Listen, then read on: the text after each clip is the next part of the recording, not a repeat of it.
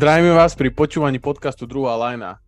Ako som už tisíckrát povedal, alebo teda tisíc nie, ale veľakrát, druhá lajna nemá off-season a preto uh, pokračujeme aj v takejto uhorkovej sezóne, ktorá podľa mňa viacej uhorková ako aktuálne nemôže byť.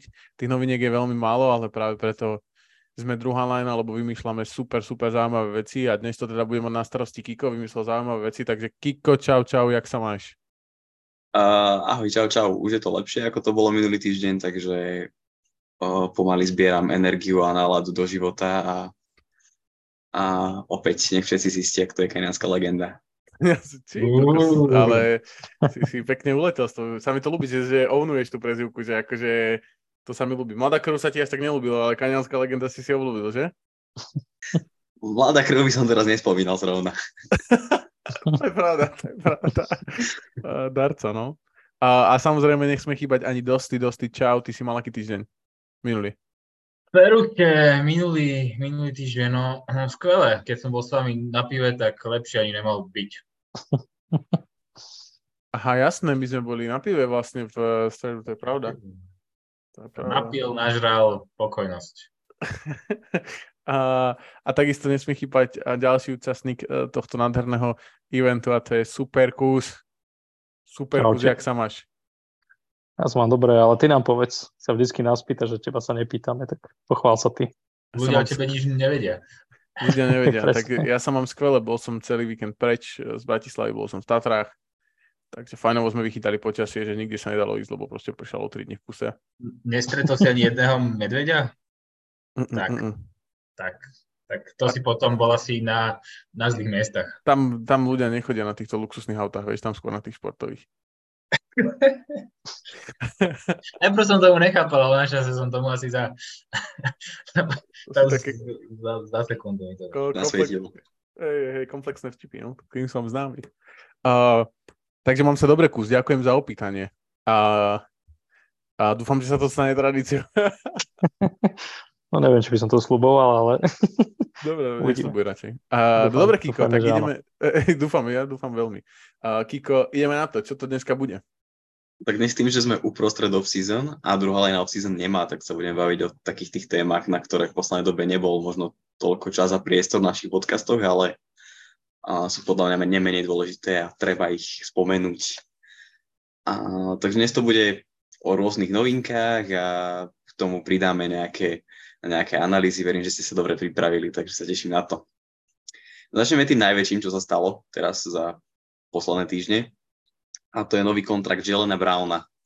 Historicky najvyšší, aký kedy bol podpísaný jediný cez 300 miliónov, 5 rokov, 304 miliónov presne. No a vyšlo to na hráča, ktorého asi všetci máme radi, ale nie je to úplne asi to meno, pri ktorom, uh, ktoré by nám prvé napadlo, že, že tento hráč dostane najvyšší kontrakt histórie.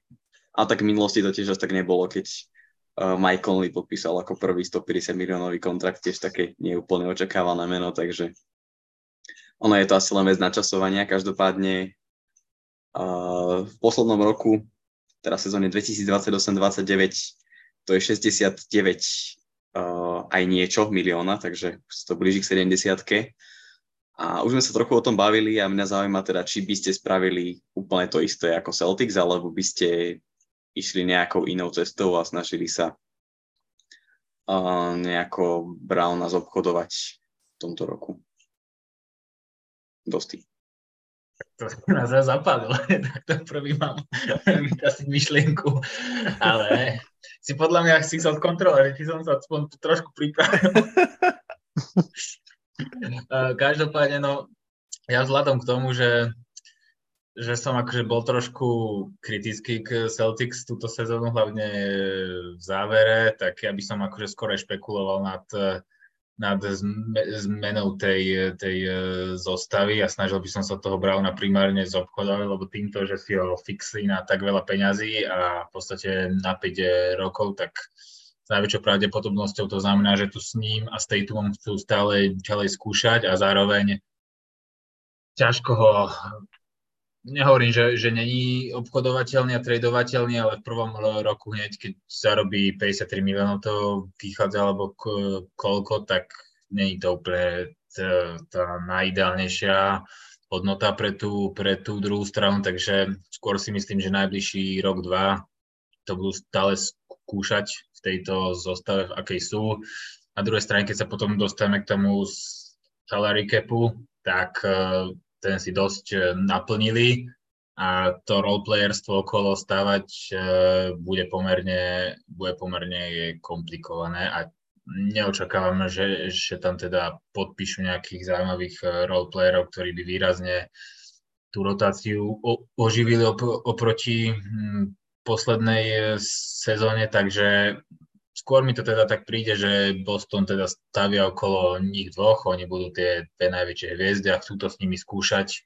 Uvidíme, že dokedy, akože mladí sú stále obidvaja, otázka, či akože z kvalitatívneho hľadiska sa majú kam posunúť, lebo pokiaľ sa neposunú oproti tomuto playoff, hlavne v niektorých eh, momentoch tých kľúčových eh, zápasov, tak eh, o titule, o titule neviem, či budeme hovoriť nejako reálne.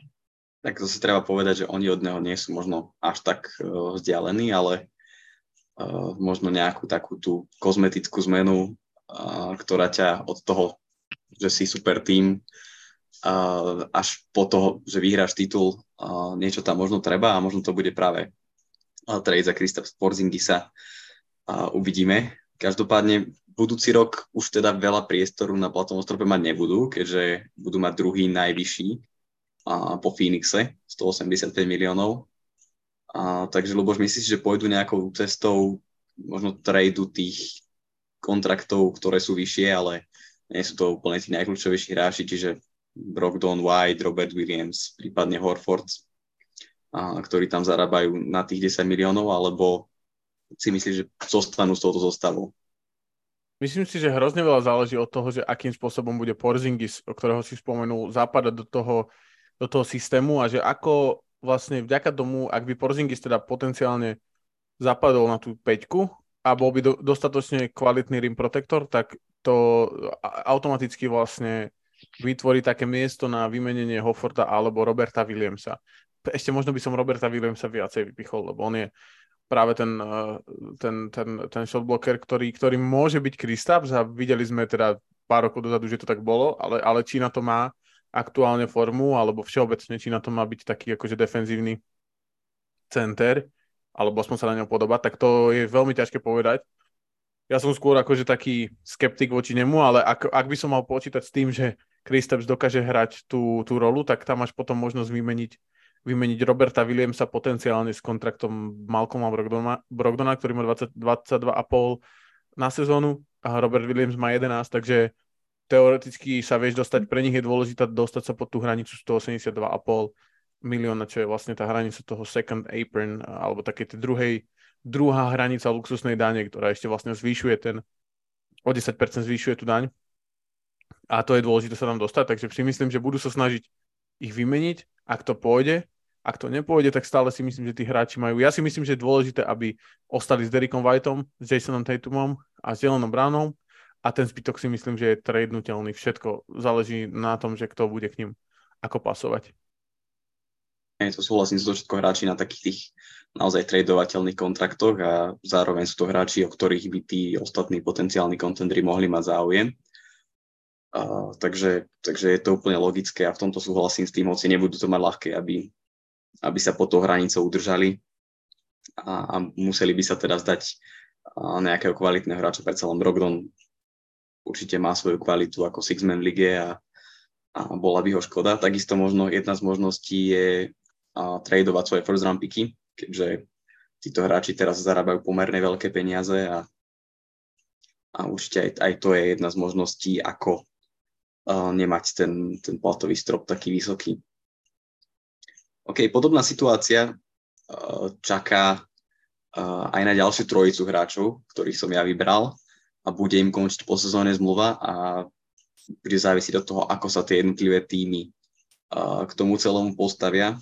Prvým menom je Demar DeRozan, ktorému končí zmluva a môže predložiť za maximálnu sumu 179 miliónov na 4 roky, čo by predstavovalo 45 miliónov na rok. A, takže kus, čo si myslíš, pôjde do toho Chicago, alebo pôjdu cestou nejakého tradu? Akože ja na ich mieste by som možno išiel do toho cestou nejakého tradu tým, že ako, ako tým si nemyslím, že budú hrať o titul alebo možno, že ani o playoff budúci rok a celkovo akože experiment v Chicagu s týmito voľnými hráčmi okolo vlastne Levina Derozana Vučeviča podľa mňa úplne nevyšiel a dať mu akože 45 miliónov, čo by bol jeden z tých vyšších kontraktov, neviem, či úplne akože ideálny krok. A ja myslím si, že by to bol taký, taký podpis z hľadiska Bulls, ktorý by ich neposunul, že absolútne nikam. A myslím si, že sú akože v tej situácii, že proste buď buď budeš chcieť agresívne ísť do nejakého tradu, aj keď nemáš okrem Levina podľa mňa nikoho, za koho vieš získať nejakú že riadnu protihodnotu, aby ťa to vystrelilo vyššie v tabulke a, a proste ti ostane, ostane iba možnosť ísť do rebuildu, si myslím, zo strany Bulls. Lebo ak, ak sa nebudú, nebudú chcieť ísť do rebuildu, tak si myslím, že sa stanú proste Wizards spred troch, štyroch rokov. Hej, to dáva zmysel, si treba povedať, že naozaj tá hodnota DeRozana asi teraz na trhu nebude vysoká, keď sa bavíme o nejakom trade, keďže nie je to úplne najväčšia superstar ligy a, a keď traduješ hráča v poslednom roku kontraktu, tak nikdy nevieš, čo od toho očakávať. Ja. Uh, takže možno nebolo by lepšie rozhodnutie, že teraz ho predložiť a, a ísť do nejakého tradu uh, po sezóne po dvoch, Luboš? Uh, neviem, či úplne takto, lebo takto, na jednej strane je pravda, že oni vlastne oni majú na kontrakt tým, že podpísali 4-5 hráčov túto season, všetkých, všetci štyria boli gardi, teda okrem Vučeviča, takže majú relatívne veľa akože podpísaných hráčov, takých, ktorí sú súčasťou toho, toho, aktuálneho, toho aktuálneho jadra. A myslím si, že by bolo celkom zaujímavé sa na to pozrieť práve z toho hľadiska, že OK, že Demar nevyšlo to tu, môžeme spraviť nejaký zaujímavý sign and trade, ak máš o to záujem. Chicago má relatívne akože nejaký priestor, je tam teda player option pre, pre Lonza Bola, ale inak majú priestor pod tým platovým stropom, to je inak veľmi zaujímavá vec, neviem, či sa k tomu teda dnes dostaneme, ale práve s týmito hráčmi súvisí to podľa mňa, že akým spôsobom sa bude ten priestor pod platovým stopom uh, a, ako hýbať a z toho, čo som ja teda akože sa, som spravil si research, tak viac ako 11 tímov, myslím, že má viac ako 50 miliónov pod platovým stropom. A Chicago není jeden z nich, ale oni sú tiež plus 15, myslím zhruba, takže tam nejaký sign and trade, uh, teda 15 miliónov, takže tam nejaký sign and trade sa Demara DeRozan si viem predstaviť, že by bol zaujímavý. Dôležité je samozrejme, že či sa im to vôbec oplatí, či akože nemať tam Demara a mať tam Zakalavina s Vúčevičom nakontraktovaných plus Kobe White a a Alex Caruso a tak ďalej, tak to si myslím, že úplne nedá, nedáva zmysel, aspoň v mojich očiach. Že keď už tam chceš mať hen tých hráčov, tak radšej podpíš toho DeRozana a buď, buďte šiestý, ako byť 12. bez DeRozana.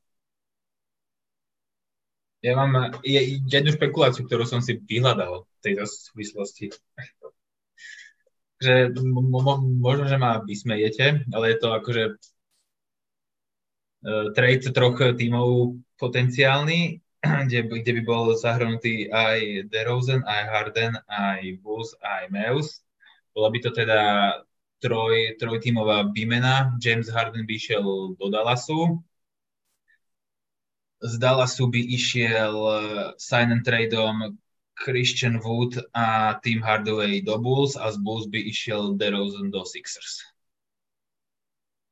tak samotná ten fit Jamesa Hardena v Dallase je, myslím, že akože asi bullshit, ne? Tak pozri sa, akože tam... Ako si, je, akože, nedáva, je, dáva to zmysel? Je to akože pre normálnych, akože racionálne myšľajúcich eh, ľudí to bullshit je, ale tak proste týmy akože skúšajú, keď sú, keď sú proste trošku zúfalé, tak proste skúšajú, že akože ako to, ako to vypali a možno, že by to akože... Možno, ja si nemyslím, že, že to je dobrý trade. Ako, my, my hlavne si myslím, že to je extrémne nereálne, že ako do, pustiť takto, pustiť Christiana Wooda za Jamesa Hardena, pôjde, choďte do toho. Ale už teraz majú extrémny problém s obranou a pridať Jamesa Hardena k Kairimu a k Lukovi, aby šerovali spolu neviem, 30 minút alebo 25, keď, tak to si neviem predstaviť. Museli by to proste prestrieľať v ofenzíve, akože to je taká trojica.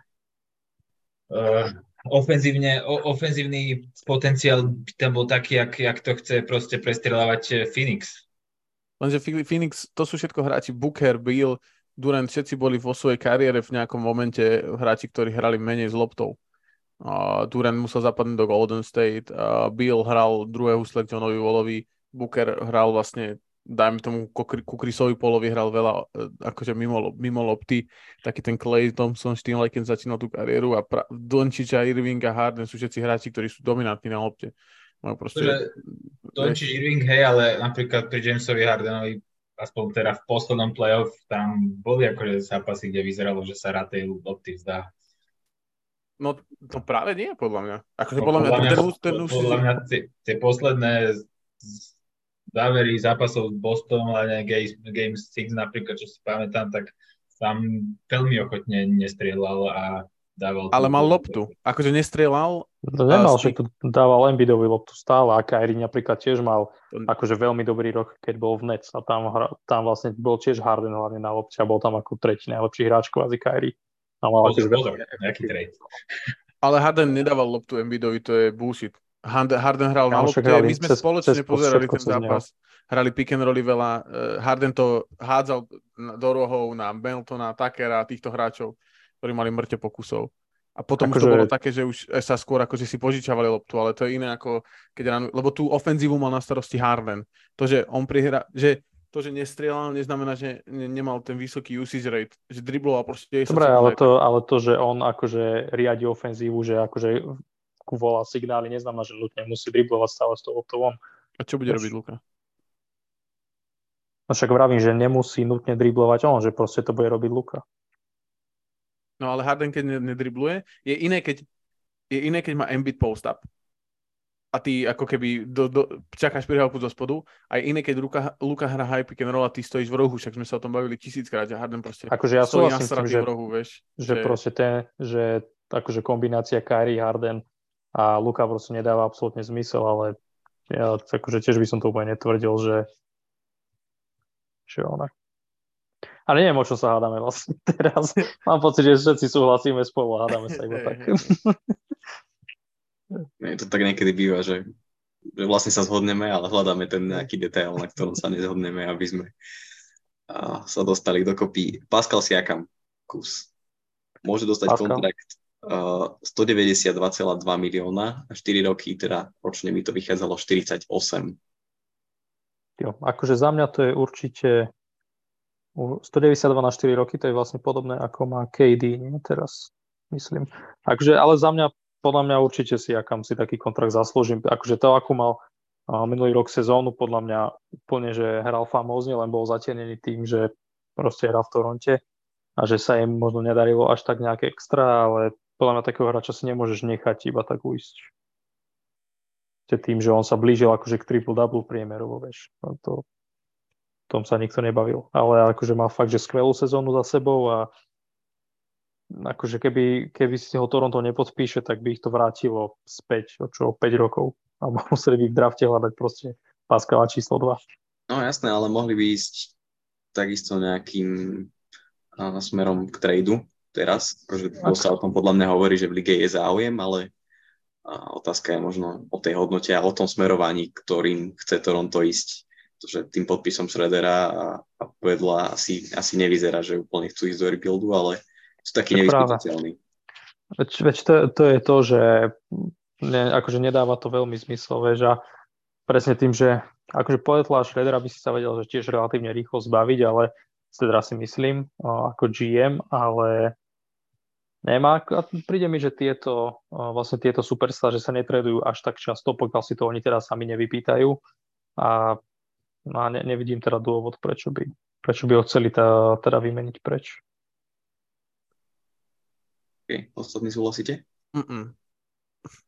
Ja si myslím, že, by ho vymenia, že mu nedajú tie peniaze. A Myslím si, že ten Shredder a Pearl, o tom sme sa bavili, sú práve na tých kontraktoch, ktoré sú extrémne dobre trade, trade, by tam mal player option uh, tento rok, teraz. A keď vymeníš Pearl a Shreddera, tak vlastne nikto ti tam nezostane na kontrakte okrem Gradyho Dicka, Scottyho Barnesa a Chrisa Bushera, ktorý je tiež relatívne dobre tradenúteľný, má 11 miliónový kontrakt. A ja si myslím, že oni sa budú snažiť uvidíme, aký bude Grady Dick, že ak bude hrať. My sme ho mal, my myslím, že skúsili sme ho celkom akože tak videli v dobrom, ťažko tým, keď je ten akože mid lottery, alebo teda okolo toho 15. miesta pick, tak je to strašne ťažko odhadnúť, že aký bude, že ako, akože sa v, v lige uh, etabluje. Ale ja si myslím, že oni budú, že minulý rok sme sa o tom bavili, že testujú to, že aké majú tí hráči hodnotu. OG Anunobi uh, má podľa mňa hodnotu pred tým, ako je napríklad Memphis, o ktorom sme sa bavili a, a budú ochotní za neho dať nejakých mladých hráčov. Zajreho Williamsa, kohokoľvek, kto bude sedieť s Kotimu Barnesovi a ja si myslím, že, uh, že, sa, že Toronto pôjde do, do, do rebuildu okolo Scottyho Barnesa a, a budú sa snažiť získať nejakú protihodnotu za hráčov, ako je Pearl, Schroeder, Anunobi a Siakam, že vôbec mi ho neprekvapilo. A myslím, že to začalo to fanfleetom a postupne to bude pokračovať ten vypredaj a práve k tomu, aby neboli proste v strede toho, toho celého. Jedine, jedine, že by bola nejaká smutná superstar, za ktorú by vymenili ten zbytok okrem Siakama a v tom prípade by podpísali Siakama. To sa kľudne môže stať, o tom sme sa bavili, že je pravda, čo Kus hovoril, že tie superstar nie sú tak často trednutelné, ale myslím si, že každý rok sú proste dve, tri superstar, ktoré sú vymenené, lebo sú nasraté. Z hodou okolností posledné tri roky sú to tie dve furt dookola, Irving a Harden, ale, ale, ale, a, ale stále sa proste tí superstars vymeniajú a ty proste titul nevyhráš, pokiaľ nebudeš mať top 5 hráča v lige. A Toronto má tie asety, aby ho tam mohlo mať. A, teraz sa môžeme baviť o tom, kto by to mohol byť, ale, ale neprekvapilo by ma, keby buď išli do rebuildu, alebo si ma podpíšu iba v momente, kedy vymenia za superstar niekoho z tých kontaktov, ktoré majú na to, aby, aby, aby boli vymenené za superstar, čo sa týka toho objemu. Takže to sú jediné, ne, určite ho nepodpíšu a nebudú takto pokračovať, to si myslím, že nemá vôbec žiadny zmysel. OK, dosti pre teba mám špecialitku. Uh, posledné meno, ktoré som našiel, že by uh, mohol podpísať extension, tak to je Anthony Davis a to je 170 miliónov na 3 roky, čo predstavuje 57 na rok. Tam plánujú, teda plánujú, plánujú povedení rozpory, či mu to teda ponúknuť alebo nie, lebo no naozaj tam je to najbližšia sezóna, povedzme aspoň do najbližšej sezóny je možné očakávať a dúfať pozitívne vyhliadky, ale tam už po tejto uplynulej sezóne nikto nevie, či v tým zostane LeBron James a či to teda celé nerozpustia a teda, teda nie, že nerozpustia, ale nezačnú rebuildovať a, a to s Anthony Davisom nakontraktovaným nemá absolútne, absolútne žiadny zmysel. Takže toto je podľa mňa taká dosť akože zložitá, zložitá vec. Ja ako GM by som mu tie peniaze nedal, ale by som s ním, s ním akože takto snažil by, by som sa s tým dojednať možno tak, že nebol by ten kontrakt úplne garantovaný, hej, e, že, že by bol iba čiastočne garantovaný, alebo dal by som extension nie, nie na 3 roky, alebo na 2, alebo proste takým štýlom e, by som ako išiel. Určite myslím, že, že, že by som sa mu snažil vysvetliť proste, že na ten max to proste není. To neviem, či by šlo vysvetliť. Akože, tak mohol by si to, vieš, tam je...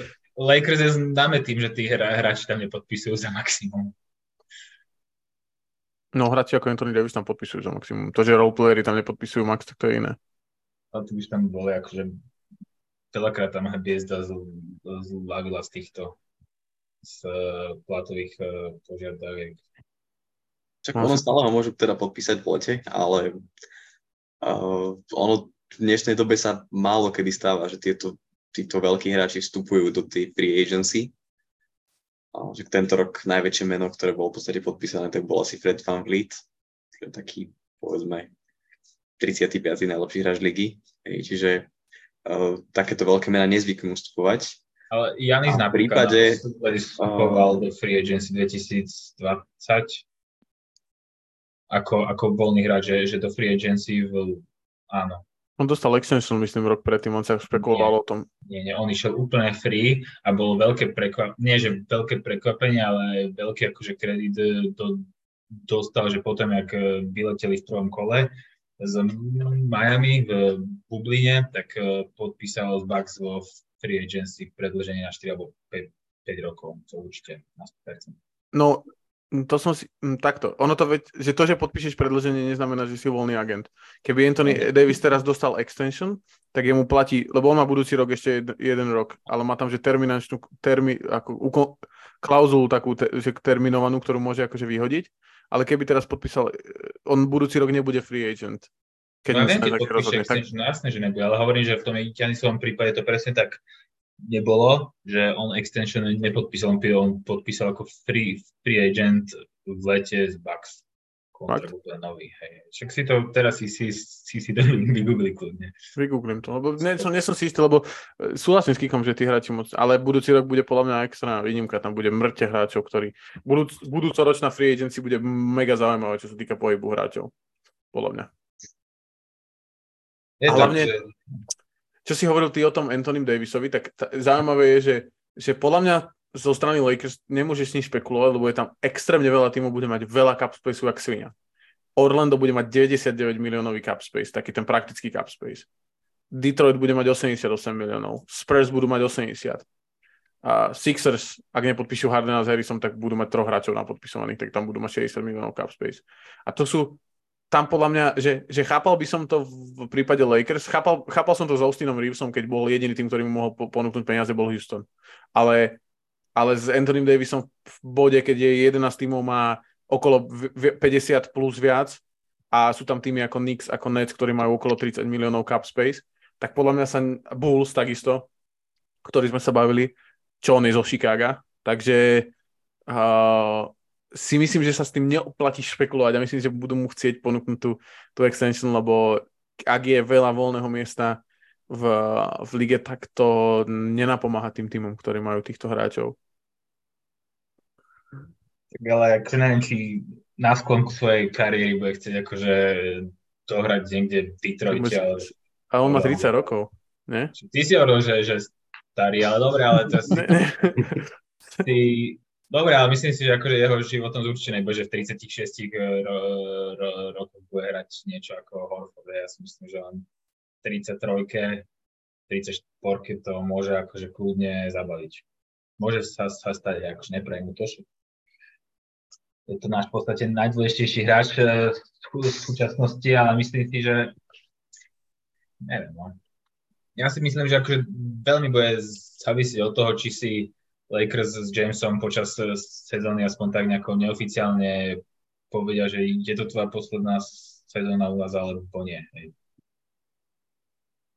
No ja, to je to, áno, ale zase na druhej strane, keď si Lakers, keď si LA a dokážeš prilákať voľného agenta často, a tých voľných agentov bude mŕte. Clay bude voľný pravda, agent, uh, Siakam, Harris, ktokoľvek.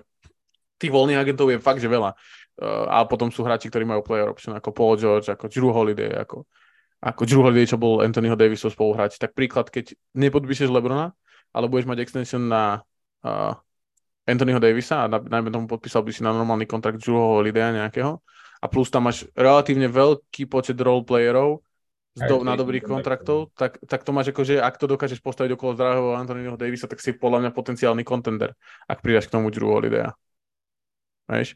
Takže podľa mňa, ja si myslím, že oni nebudú rebuildovať tak, ako rebuildujú small market tým, ako rebuildoval Detroit, alebo teraz bude rebuildovať Portland a tak ďalej. Myslím si, že budú rebuildovať tak, že si tam nechajú jednu z tých, vieš, v tomto prípade asi Anthonyho Davisa, a ktorý má možno sebe dobré 3-4 sezóny ešte, ak sa nezraní.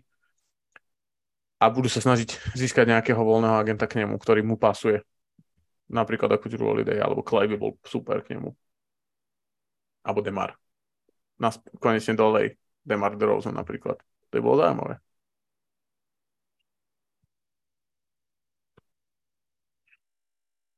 OK. Nečakal som, že pri Davisovi sa takto zastavíme. Čakal som, že to bude meno, pri ktorom všetci štyria povieme, že, že jasné, že dajú mu to. Uh, takže o to viac ma to prekvapilo, lebo ja by som samozrejme vzhľadom na to, čo všetko sa, sa okolo neho deje, že je to risk pri jeho zraneniach a tak ďalej, ale a ja to hovorím stále, že na titul potrebuješ veľa šťastia a potrebuješ proste raz tých hráčov zdravých a, a nikdy nevieš, či to vypáli a práve Anthony Davis je jeden z mála z tých hráčov, s ktorými potom vieš vyhrať titul. Jo. A potrebuješ top 5, top 10 hráča v lige. A Anthony Davis, ak je zdravý, tak tam sa niekde nachádza. Súhlasím.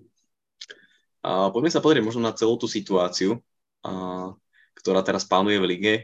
A, zaujímavé je v tomto vyjadrenie Austina Riversa, a, ktorý spomínal, ako lige jednak škodia tieto a, požiadavky od trade od hviezdnych hráčoch, s čím ja teda súhlasím. A spomenul aj podľa mňa o niečo väčší problém, ktorému NBA dnes čeli, a to je dohoda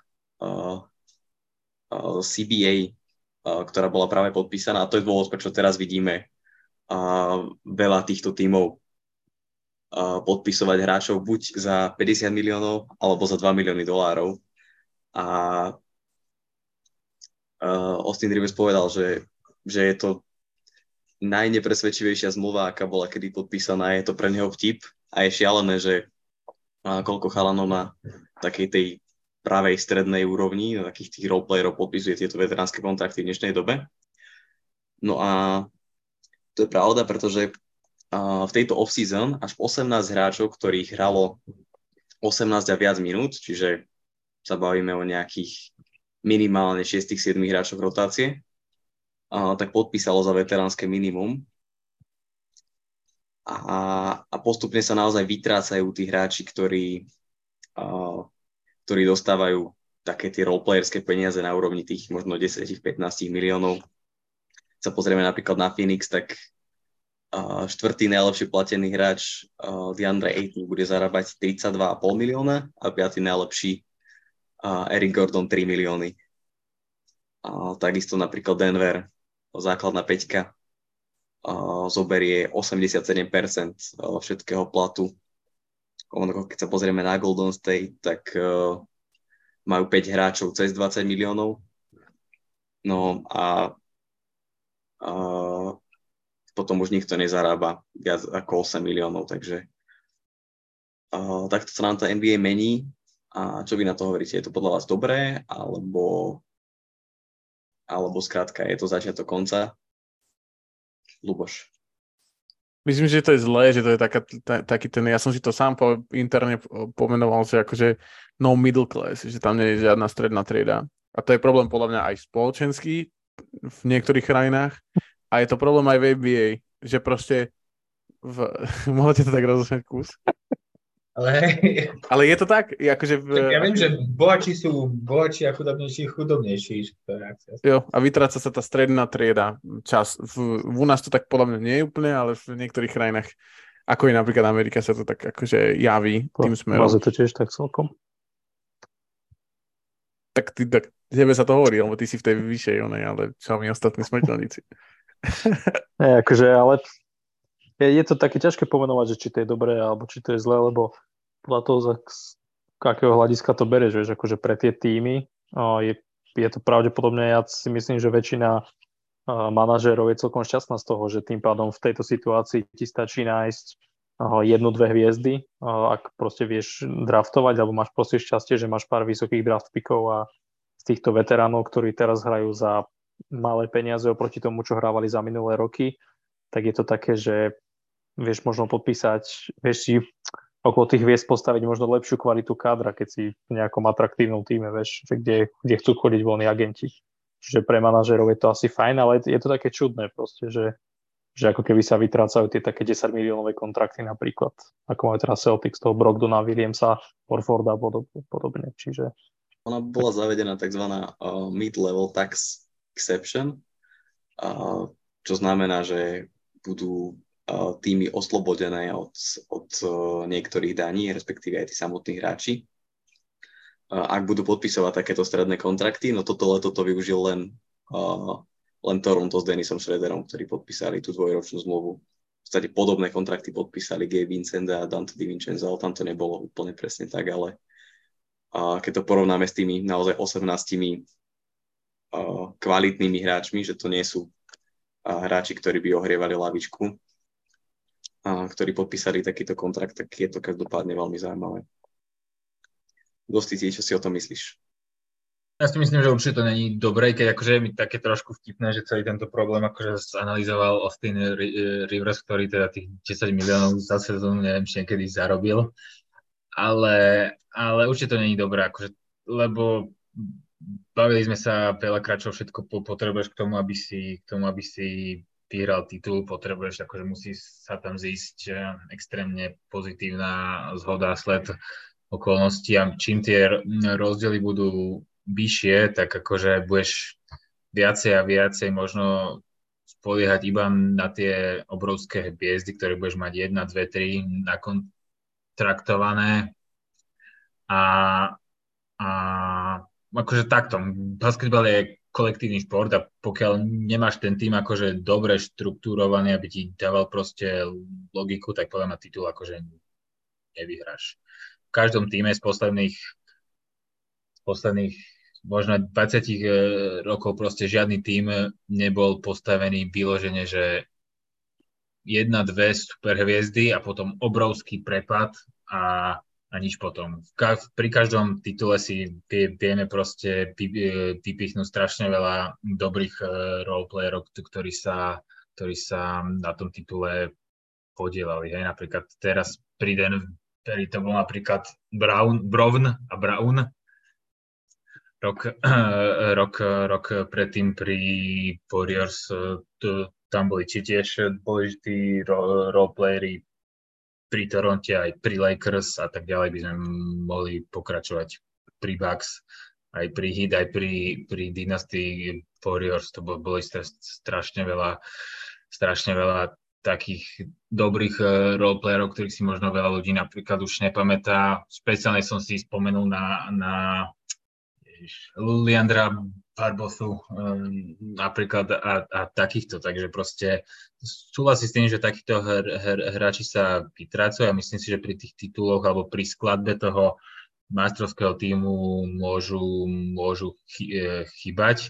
Tiež si myslím, že keď máš akože takto napodpisované, že, lebo to, čo hovoril Kus, tak to je pravda, ale ono to dáva iba strašne veľkú výhodu tým, tým veľkým eh, marketom a tie malé markety budú ešte horšie na tom z toho pohľadu, že budú musieť ešte viacej preplácať tie hviezdy, aj tak im tam poriadne nikto nepôjde. Takže len taký akože tým, neviem, koho by som povedal Charlotte, akože nepoviem, lebo to je naozaj že beznádejné.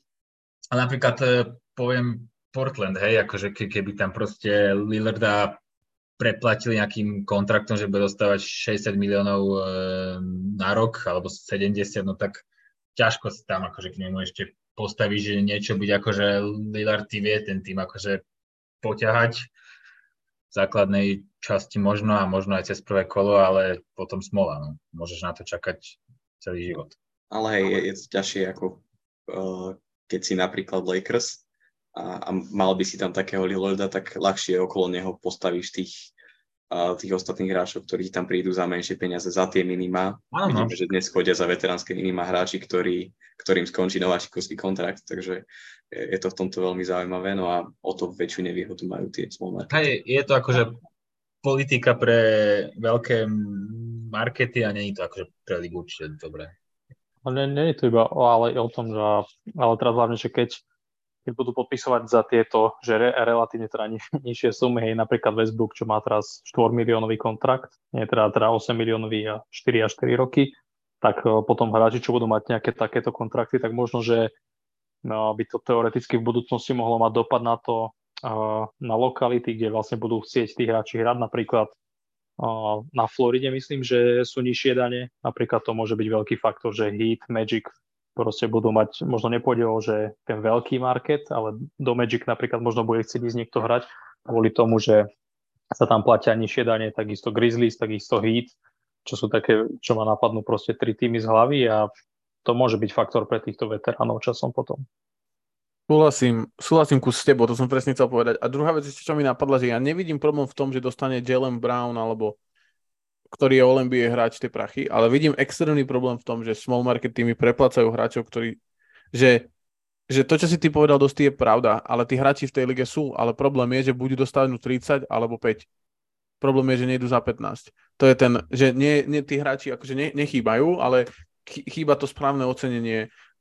Najle, najlepší príklad je proste Jeremy Grant, alebo príklad Tobiasa Harrisa pred 5 rokov, keď podpísal ten, pred 4, keď podpísal ten kontrakt. Obo proste, a toho podpísala Philadelphia, čo je proste veľký market, kde, kde, kde si myslím, že by nemali problém akože prilákať hráčov. Takže to je podľa mňa najväčší problém. A ten si myslím, že spôsobili small market týmy na druhú stranu. Že preplácajú hráčov, ale samozrejme je to taký akože začarovaný klub, že oni predplacajú preto, pretože niekoho iného nie sú schopní akože podpísať, takže preplácajú tých hráčov, ktorí tam majú.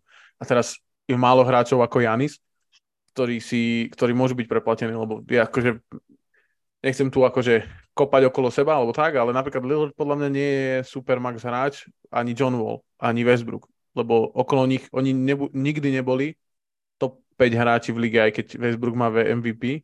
Westbrook ale no, a nikdy neboli hráči, okolo ktorých proste postaviť tým, ktorý ide do finále. Ako prvej hviezdy, okolo prvej hviezdy. Takže, takže si my, to si myslím, že je proste problém a to je problém small market tímov samotných, že ich tých hráčov preplácajú. A najhoršie je, že preplácajú tých hráčov medzi sebou, že E, proste si bidujú, alebo teda hádžu si proste polena pod nohy medzi sebou, že tie týmy, keď majú proste cap space, tak preplatia nejakého hráča z iného small market týmu a ten small market tým nemá na výber, proste ho musí podpísať. Ja si myslím, že niečo podobné sa stalo s Jeremy Grantom, teda chcem to dúfať, že to vedenie Portlandu nie je také, také, tak, také, také vytupelé, takže to je podľa mňa najväčší problém, to, to, to, ako medzi sebou fungujú tie, tie týmy a preplácajú tých hráčov navzájom. To, to ani ne... s Bruceom Brownom teraz. Bruce Brown, výborný 24 príklad. miliónov, proste však všetci sa zhodneme na tom, že nie je to hodný, ale Jo, presne tak. A small Inak marketing... si do Indiana Áno, áno. A pre, small marketing preplatí small market druhému small marketingu hráča a proste keby Denver mal o 10 miliónov väčší cap space, tak by mu ten kontrakt dali. A dali by mu ho aj akože garantovaný celý. Ale proste už by to ovplyvnilo možno, že by nemohli mať 5 nováčikov, ale 6, ale troch dajme tomu, akože tých hráčov na tých nováčikovských kontraktoch.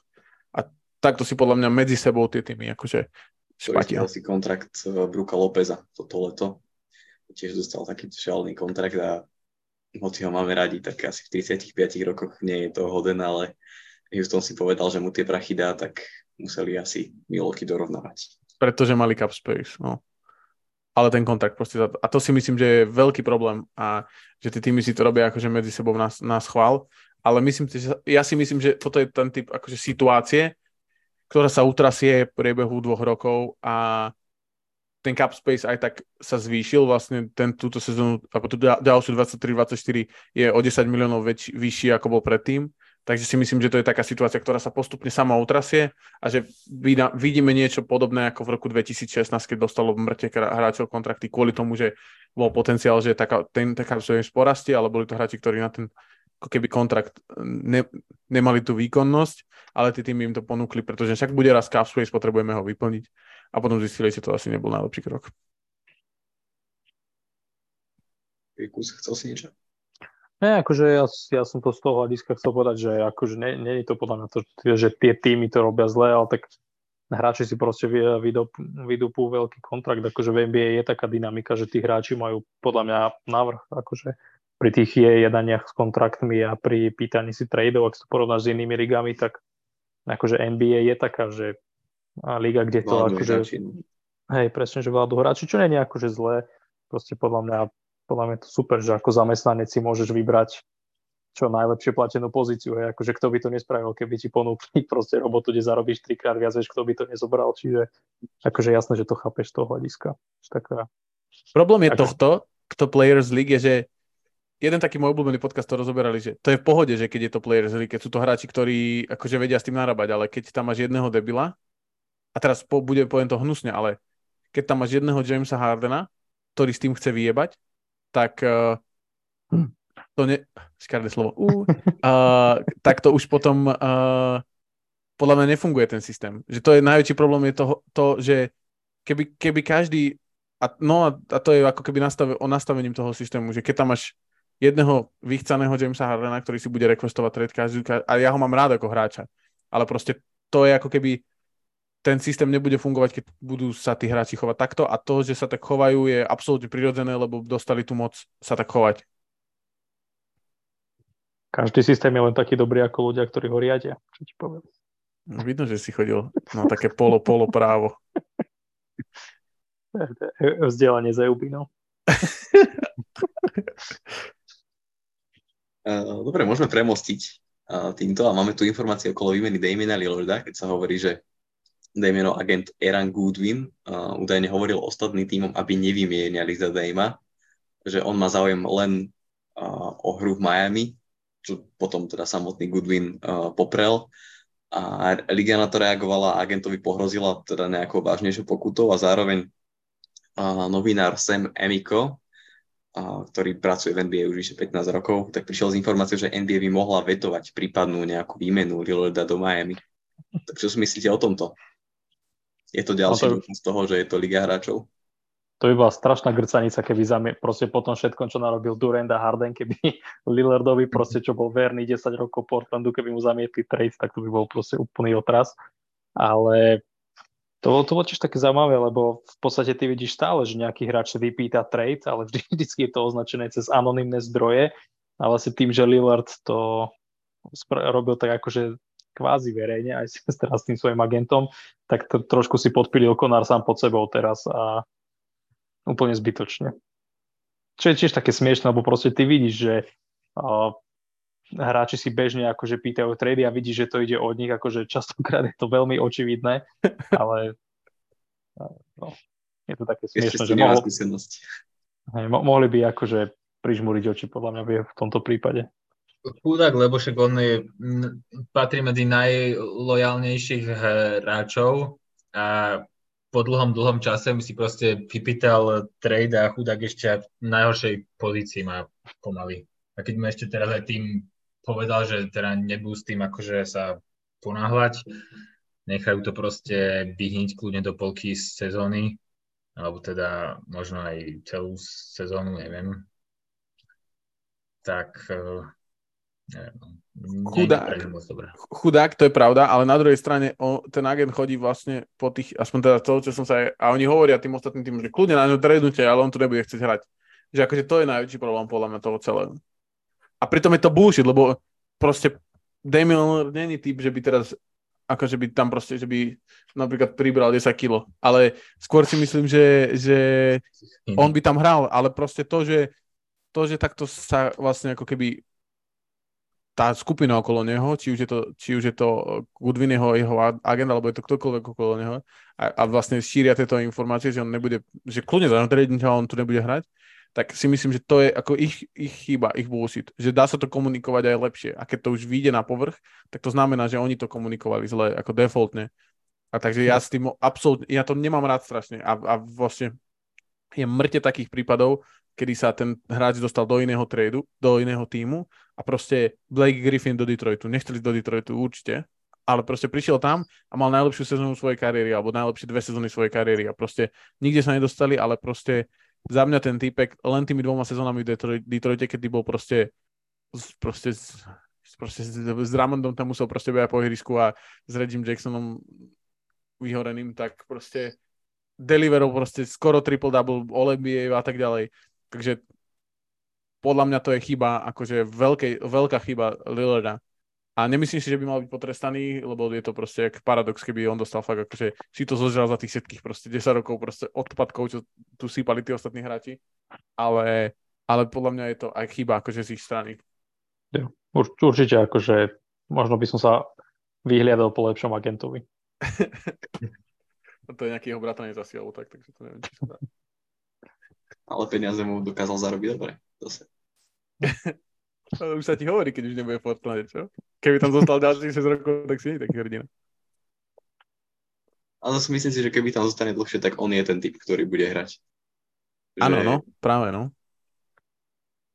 Proste nejako by sa s tým zmieril, že... ale pre mňa to aj dáva zmysel, ale to je tiež to, čo Rivers hovoril, že je to proste somarina, že keď raz niekde nechceš hrať, tak si počkaj, kým ti skončí zmluva a, a proste choď preč.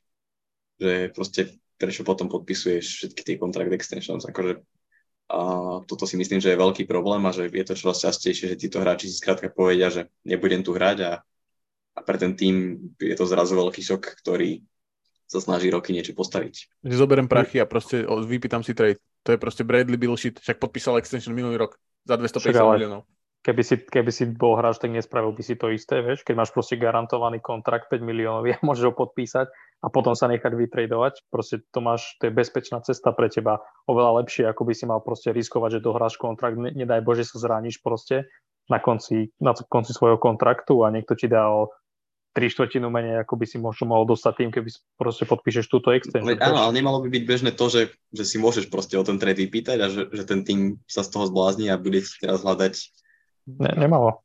Ben Simmons mal 4-ročný kontrakt, KD mal 4-ročný kontrakt, alebo koľko teraz. Ale áno, akože ja neviem, že to je správne, že nemalo by to tak byť, ale keby si bol tý hráč, tak nespravíš to isté. Jasné, jasné, že by si spravil. Ale zostal by si v tom týme proste dlhšie ako rok. Ako že keď, keď, keď, keď Bradley Bill vedel, že bude, lebo to proste vedeli, ako sorry, ale to vedeli všetci, že Bradley Bill bude preč. Vieš, záhadne no to, bol zranený, ale, zranený ale, posledné 3 sezóny na 40 zápasov. Ale to je jedno, akože ti vrám, že ty by si to nespravil, keď proste si môžeš podpísať kontrakt garantovaný a ešte ísť potom si aj vypýtať cestu, že chceš ísť preč. Jasné, že by si to spravil, ako by to spravili proste úplne všetci. Ja si myslím, že úplne všetci to tak nerobia. Akože ak by si kámo, tak 99,9% ľudí by to tak spravilo. Nie, však ale ani teraz to tak všetci nerobia. Ide problém, to je to, čo som hovoril, že... No z problém, veľkých hráčov to robia úplne všetci tak tak Steph to tak nerobí, LeBron to tak nerobí. Steph s najväčšou pravdepodobnosťou.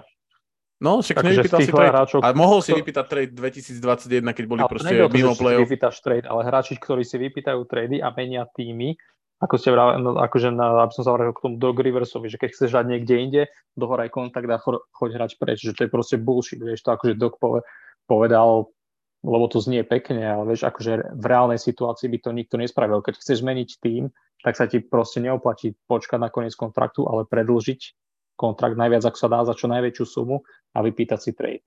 Lebo to je proste bezpečná cesta, ešte zarobíš viacej a ešte, ťa môž, ešte sa necháš vytradovať preč. A je to problém s tými pravidlami, akože takto. Že myslím si, no. že to je problém. Že, a nemyslím si, že proste je mŕte príkladov hráčov Dianis, ak, ak je to tak, čo dosť hovoril, že išiel do free agency, tak to spravil správne. Všetci tí hráči v minulosti, to len proste je trend posledných dvoch, troch rokov, dajme tomu, že sa to deje ale v minulosti to tak no. nebolo. A, vieš, len minulé 10 ročí to tak nebolo. A, a ja si myslím, že ani teraz sú to sú hráči, ktorí to tak nebudú robiť, že si, si vypýtajú trade rok potom, čo podpíšu takúto extension. Vieš, že no, je, Westbrook... Je, je to múdrejšie, akože z tvojho finančného hľadiska je to proste múdrejšie to spraviť, tak ako to robia hráči teraz. Akože budeš mať viacej peniazy, ale akože špatí to tú ligu extrémne. A, no to je a... pravda, akože hej, ale vieš, akože ak sa rozhodne, že chceš robiť čo najlepšie pre teba a tvoju rodinu, akože tie peniaze sú proste obrovské a vieš zabezpečiť svoje deti, vieš, tak... Jasné, kámo, to... ale to je rozdiel. Ten rozdiel medzi tými kontraktami, ktoré dostanú, ak nepodpisujú extension, je proste minimálny. Bajme sa o typkoch, čo majú proste Jo, jo, akože, desiatky, akože, stovky miliónov. Že to sú není, že buď budem na ulici, alebo podpíšem tých 250 miliónov, vieš. To je pravda, ale to je iba v prípade, ak sa nezraníš, alebo proste nespravíš nejakú blbosť, nech, nenechte ťa so zbraňami niekde. Kámo, keby si Jalen Brown doláme nohy, tak ti garantujem, že by mu Charlotte načapovalo 250 miliónov v sekunde ďalšiu off-season. To sú hráči, ktorí majú no, taký track record. Bavili sme sa o Demarovi DeRozanovi pred tým akože kontraktom. Keď Dobre, tak keď máme Charlotte, tak hej, ale akože je, nie, je to nie, nie, ale však, však, však Demar, Demar, bavili sme sa o tom, že aká je hodnota Demara DeRozana, keď končil San Antonio a my boli takí skeptickí, lebo bum, dostal 120 miliónov alebo koľko na 4 roky od Bulls. Tí hráči majú taký track record, že oni proste tie týmy ich budú podpisovať, budú preplácať staré hvie, staršie hviezdy, dajme tomu. Proste to tak je. Že, že to, chápem, že keď mladý, mladý hráč, chápem, keď Fred, Fred Van Fleet zobral ten jeho prvý kontrakt, ten 100 miliónový Proste to bol týpek, čo bol undrafted, bla, bla, bla, bla, pre ňo to je akože generačný kontrakt. Už, už, ale keď to spraví niekto, kto James Harden teraz chce proste tu sa hadať, že pozri, Westbrook má proste, zarobil ja 350 miliónov na kariéru, zobral proste malý kontrakt, lebo chce byť akože relevantný. Harden zarobil možno o pár, o pár miliónov menej, ale zarobil obrovské peniaze a teraz sa tu dohaduje s Philadelphia, že on minulú sezónu im akože spravil službu, že tam neviem koľko, 8 miliónov, akože to je proste úplne smiešne, že ty sa bavíš o, o tom, že typek sa tu bude dohadovať s tebou, že on chce Supermax, keď očividne na ňo nemá a keď už aj tak zarobil proste, že stovky, že 250, 280 miliónov za kariéru, vieš, toto je podľa mňa problém, že keď to spraví hráč takéhoto rozmeru, že keď to spraví, ja neviem, po nováčikovskom kontrakte, keď zoberieš tie prachy, tak je to v pohode. Ale Bradley Bill tiež to spravil v 10. roku kariéry, alebo v 8. alebo v 9. alebo... Vždy, vždycky tam budú rozdiely medzi hráčmi, vždycky tam budú srdciari, ako napríklad Westbrook a vždycky hráči, ktorí pôjdu zahrať za čo najväčšie peniaze proste úplne do hociakej diery. Áno, a to je problém.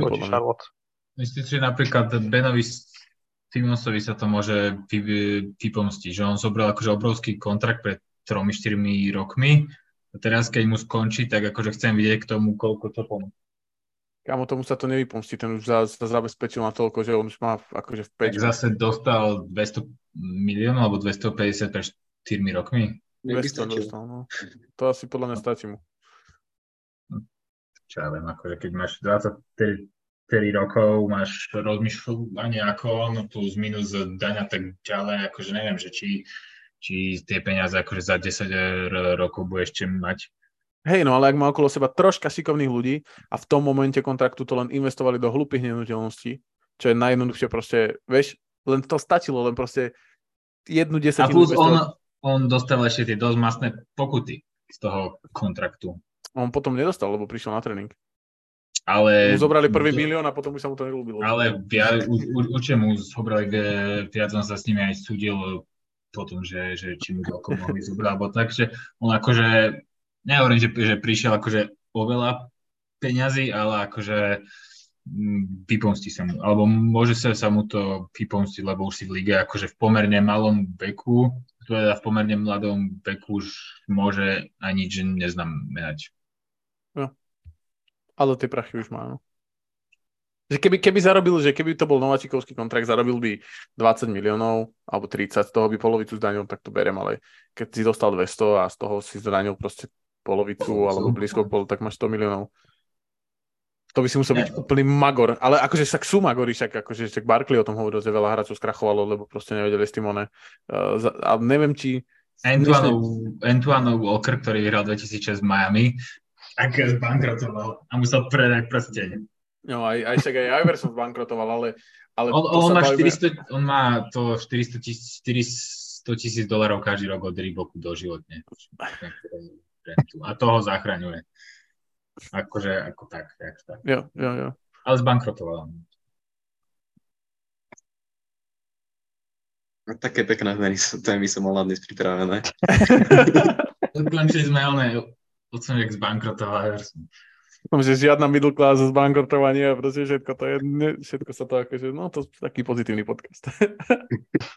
tak poďme doraziť novinky. Uh, máme tu ešte také menšie, a to napríklad, že Udoka Azubujke bude na tvojej kontrakte uh, v Sans, a že Garrett Temple sa dohodol za 3 milióny na sezónu v Toronte. Myslíte si, že Temple si ešte zahrá? Že má ešte na to? Hm. Asi nie. Takže podľa mňa, ako, ako v akom týme, akože... Toronte. Podľa mňa, akože, čo ja viem, akože na 10 minút, akože kľudíku. Teraz tie posledné môže... sezóny Chief v New Orleans, Chief Spurs, v podstate tá posledná Chicago bola taká, že, že nehral, takže... Akože podľa mňa, keď môže hrať Drummond v lige, tak môže hrať aj. uh, OK uvidíme, či si teraz zahrá, alebo či bude naozaj ten ohrievač lavičky za tie peniaze. A, a pozrieme sa ešte na New Orleans Pelicans, ktorí sa pozerajú po novom centrovi a chceli by trošku zlepšiť túto pozíciu a spomína sa, že by mali vo výmenách záujem od Jareta Allena a Isaiah Stewarta. Takže možno hodnotovo sú na tom, oni si tvrdiť, že podobne ako, ako Valanciunas, ale poskytujú možno v tom basketbale niečo iné. A teda, že možno sú menej ofenzívne ladení, možno horší strelci, ale zase takí tí typickí centri, lepšie obrancovia. A, takže čo by sa podľa vás k Zajanovi lepšie hodilo? Typ hráča ako je JV, ktorý možno otvára hru a, a Zajan vie z neho vyťažiť útoku, alebo podľa mňa je veľmi typický defenzívny centri. To je veľmi ťažké predpokladať, čo sa Zajanovi hodí. To je po, veľmi ťažko. presne za predpokladu, že Zion odohrá viac ako 3 minúty budúcu Bož. sezónu, tak Priniesieš mu tam e, centra, ktorý chce hrať on s tým odohrá 20 e, z zápasu a potom to zapichne. po- podľa mňa, akože úprimne ani keď si, ja, ja to beriem, že ja by som napríklad za, do toho Jareta Elena, keby som chcel ísť, keď to porovnám s Valanciunosom, tak podľa mňa k Zionovi sa nehodí ani jeden úplne. Potrebuješ, po, podľa mňa si to zober, že keď hráš uh, Ziona, čo je hráč, ktorý je úplne že dobrý v obrane a zároveň je veľmi dobrý v útoku, proste okolo koša. To útočné doskoky a dávanie bodov spod koša. Máš tam Valanciunasa, uh, ktorý v útoku ho veľmi dobre, no nie, že veľmi dobre doplňa, ale lepšie ako Ellen ho doplňa tým, že Valanciunas vie trošku strieľať z diálky, vie akože relatívne, že podržať a predať loptu. Čo Ellen je, Ellen je proste to isté, čo Zion, len proste v inom vydaní a v útoku, ale zase v obrane proste s Valanciunasom. Valanciunas a Zion sú kamo grcanica úplná pod. To je proste, že 30 bodov pre útočného centra. Úplne hoci to je. Ru- Rudy Gobert ti proste vie priemerovať 30 bodov proti ním. To je jedna vec. A potom zase a zase s Jaretom Allenom by to v obrane podľa mňa si myslím, že relatívne mohlo fungovať, ale ten útok by bol proste odtras. Úplný si myslím. Čiže tam podľa mňa k Zionovi, no, ak teda vyzdravie niekedy, potrebuješ veľmi špecifického podľa mňa centra. A okrem Malsa Turnera má veľ, veľmi málo iných napadá. A napodobne Jeren možno, ktorý je síce úplný center, ale proste taký typ hráča, ktorý potrebuješ, čo vie strieľať a zároveň je dobrý v obrane. A nepotrebuje loptu veľa. López. Brook Lopez, no. López. Presne. Ale Brook Lopez, kým Zion sa dostane do formy, tak Lopez už bude na dôchodku. Čiže... Mark Gasol No rokoch. bude Zion skôr na No. dôchodku ako Brook Lopez. no. No, Dúfajme, že nie. Ale podľa mňa... No. No, hovor, prepač, hovor. Nič, ja ja som to povedal prosto, že niekto podpísal Robina Lopeza, sa mi ešte zdá. Bucks. Bucks. Aha, vlastne no, tak Budú opäť žaškovia spolu. toto ma ešte proste udivuje, že proste Robin Lopez do, dokáže dostať proste kontrakt v NBA. Tak a Bucks to je rodinný biznis. Aj Tanasi sa Aj- podpísali, aj, aj Robin Lopez. sa- Ešte Aaron a Justin Holiday a vybavené. Ešte Holiday-ovcov, aj tretieho Antetokounmpa by mohli prísť a iba. Podľa mňa Jared Allen k nemu celkom sedí. Akože myslím si, že by to bolo zaujímavé, že k Zionovi aj ten rim running eh, je veľmi dôležitý pri tých protiútokoch a tam si myslím, že Jared je veľmi dobrý a je veľa akože skor, skoruje z toho, že ide ako v tej druhej vlne ako keby do útoku. Myslím si, že do postupného útoku by to bol Grz, jak Kus povedal, ale myslím si, že by to, keby sa to dobre roz, rozhodilo, akože čo sa týka minút na ihrisku, tak si myslím, že by to bol zaujímavý fit. Uh, taký Jackson Hayes, však oni ho pôvodne chceli ako mať s Jason, Jacksonom Hayesom, to teda nevyšlo. Teraz, teraz Jackson Hayes poskytol služby uh, anielom z LA, ale, ale myslím si, že, že by to bolo zaujímavé s, uh, s, s Jaredom Elonom, ale neviem si predstaviť, že by Cavs Cavs vymenili jednak jednej eh, eh, Elena s Valanciunasom, to by bol podľa vás šialený úplne move, lebo Ellen je predsa len all-star hráč. Tak samozrejme tam by možno prišiel nejaký Dyson Daniels do toho. No, tak to by som, kamo Dyson Daniels je extrémny akože dobrý hráč. Viem, že sa o ňom až tak nebavíme, ale to je typek s veľkým potenciálom pozor. Myslí, myslíš, že by to bolo šialené pre Chaos, akože ktorí mali fakt, že brutálne problémy s útokom v playoff, že proste obetovať jedného obrancu, keď tam máš stále Mobliho. Samotného v obrane by by tam zostal. OK, Niang. Ale bol by tam proste kvázi Mobli jediný obranca, ktorý by dostával že veľké minúty. A zase na úkor toho, že by zlepšili trošku útok, lebo akože ten útok bol fú, akože fú, veľmi zlý. Ak ho dokážeš ako presunúť na striedačku, tak hej, ale ja by som chcel vidieť Mobliho, keď, keď už tradenú Elena, tak by som ho chcel vidieť na tej peťke.